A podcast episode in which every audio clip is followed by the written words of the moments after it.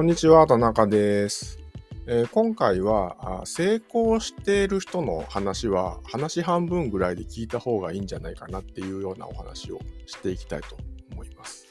えー、自分が何かに取り組んでいて、で、うまくいきたいなと、成功させたいなと思ってる時に、まあ当然先輩に当たるような人に話を聞いたりとかすることはあると思うんですよ。ビジネスやってるんだったらビジネス成功してる人に話聞きたいでしょうし、えー、まあデザイン勉強してるんだったらデザインやってる人に話を聞きたいでしょうし、まあそういう形で、えー、うまくいってる人の話を聞こうっていうのは、まああの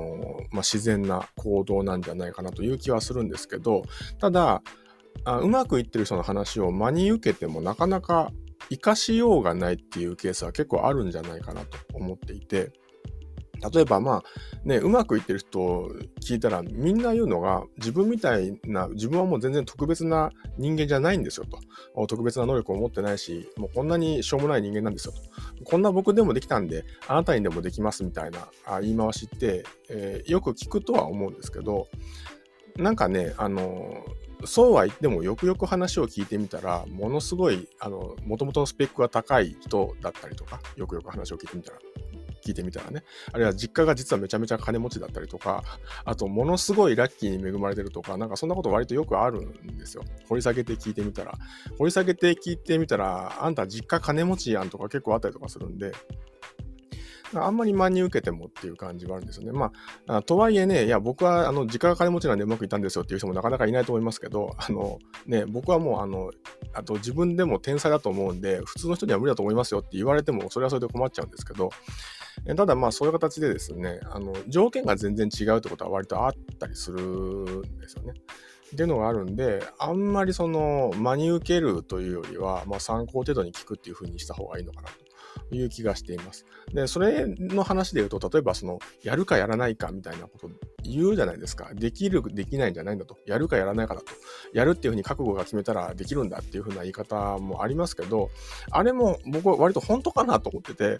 あの、ね、自分がうまくいかなかったこと、で、うまくいったことっていうのを考えたときに、なんかその、やる覚悟を決めたらうまくいったというよりは、なんだろうな。これ、覚悟を決めなくてもやれるっていうぐらいまで自分が成長したら、あの、すんなりうまくいくっていう風な感覚の方が近いですね。僕の実感としてはそっちの方が近くて、覚悟を決めたからうまくいったというよりは、まあ、自然と覚悟が決まるぐらいに自分の準備が整って、それまで何か何かをコツコツ積み上げていって、コツコツとこう積み重ねがあって、えー、あ、これはできるなとか、あ、これはやろうっていう、できるかな、できないかなっていう風なことじゃなくて、あ、これはやれるな、やろうっていう風に思えるぐらい自分の準備が整ったら、まあ、それはうまくいく。可能性が高いっていう風な感覚の方が僕の実感としては近くって、だから自分がまだ全然未熟で準備も整ってなくて、えー、実力もない、えー、環境もない、えー、運が巡ってきてるっていう気配もないっていう状態の時に、よし、やるぞっていう覚悟だけ気合で決めたとしても、もうそれど、それがどうやってやるのかもよくわかんないんですけど、で、覚悟を気合で決めるみたいなことをやったとしても、あんまりうまくいかないんじゃないかなっていう風な気があの正直しています。あの別にそういうことを言ってる人を否定するつもりはないんですけど、僕の実感とはちょっとズレがあるなっていう感じがしてて。なんで、あ、これはやれるなとか、あ、これはやるタイミングだろうなとかっていうふうなことで、こう、覚悟を決めなくてもすんなり動けるとき、要はそのやるかやらないかで動けるような状態に自分がなってるんだったら、それはうまくいく目があるんじゃないかなっていう風な順番で考えた方がいいんじゃないかなというふうに個人的には思ってるという感じですね。なので、その、ね、あの、まあ、そうだな、自己啓発っぽいような、あのー、ね、教室、スクールみたいなものとか教材とか、いろいろね、僕も割とそういうのを買ったりとかした経験はあるんですけど、あの、高額なお金を支払ったら覚悟が決まるみたいなことっていうのもね、言われますけど、ここでえいやって気合い入れて、例えば30万とか50万とか出せば、これで覚悟が決まるんだみたいなことを言われたりとかっていうのありますけど、いや、全然覚悟決まんないんで、50万払おうが100万払おうが、逃げるとき人間逃げるんで、あのね、あんまりそんな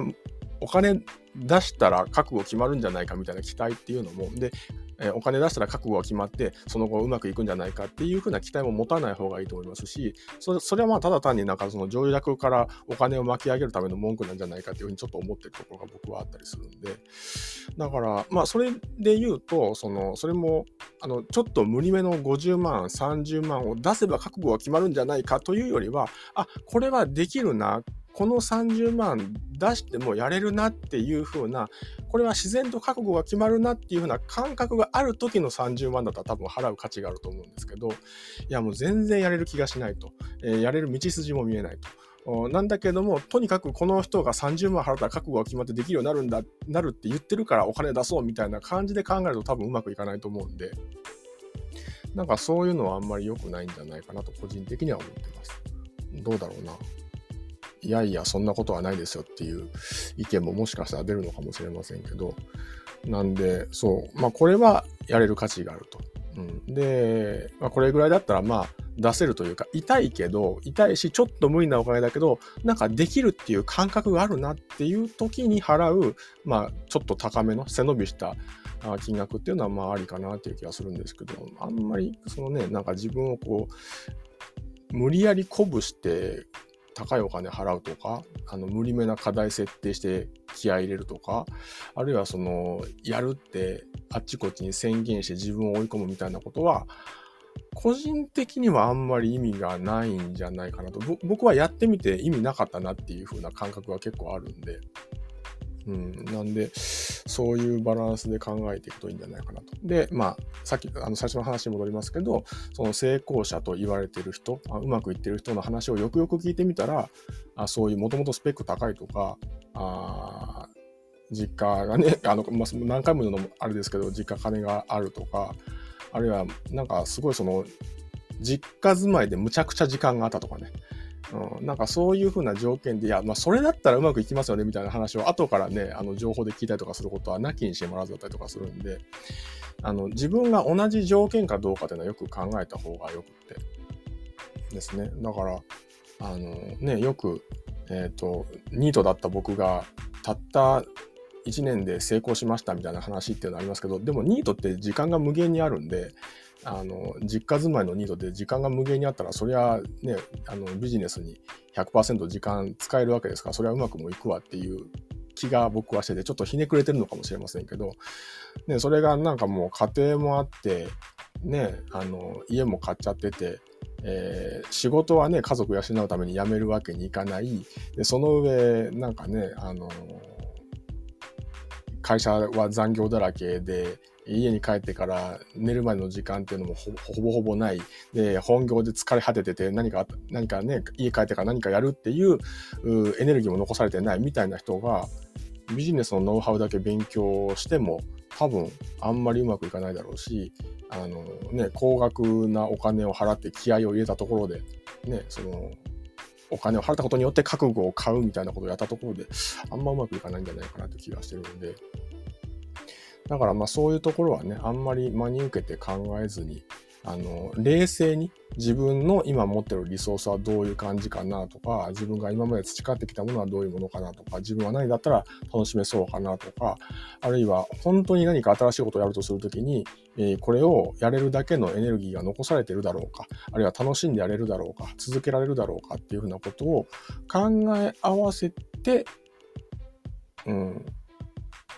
あの、やるかどうかを判断した方がいいんじゃないかなというふうに思ってるというところですね。